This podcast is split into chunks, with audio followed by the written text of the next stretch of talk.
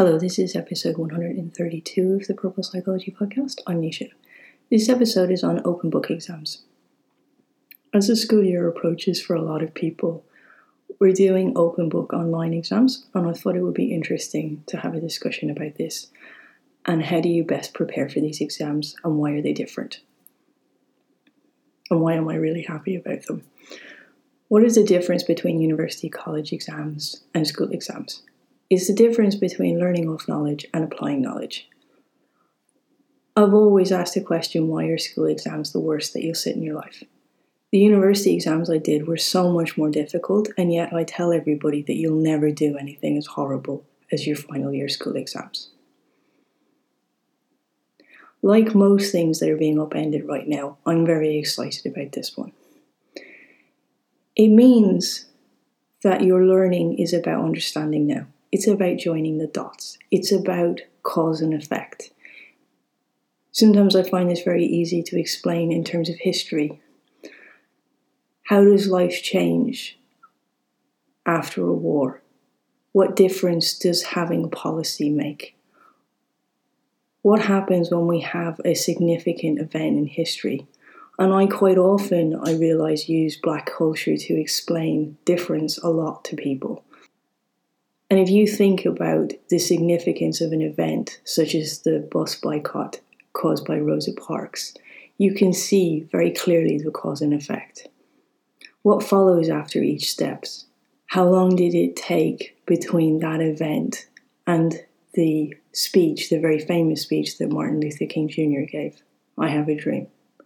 You need to focus on the steps here and the correlation between events. A fancy way of saying that is what relates to each other. How do the steps build?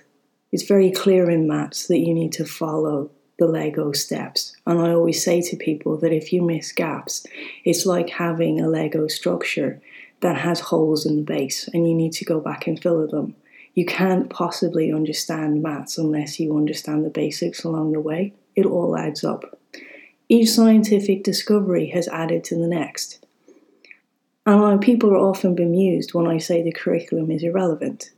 It doesn't matter if it's wrong or it's obsolete. All knowledge is obsolete by its sheer nature because our understanding advances continually. All of the science that we study, even at university level, is constantly changing. I always describe it that we only show you a part of the picture, and I call this the experience effect. We only show you a part of the image at each stage in education, it's like those old fashioned puzzles where you move around the tiles to make up the picture. And you're constantly moving around the tiles and you're not really quite sure what the picture is that you're trying to make. And once you see the whole picture, it makes perfect sense. And this is one of the reasons why I use more advanced teachers. Because once you've seen the whole picture and you've understood the whole process, it's much easier to explain to somebody else. You're not simply trying to create an image with lots of gaps in it. And it's why I teach all of the students to a more advanced level. And why I encourage you to stay in honours classes, even if you're going to take a simpler paper in the exams. It's a shame that we don't show you a simpler picture rather than ones with holes. And in a way, with open book exams, we're showing you the whole picture. You have a chance to recreate this now. You're not just absorbing knowledge and repeating it.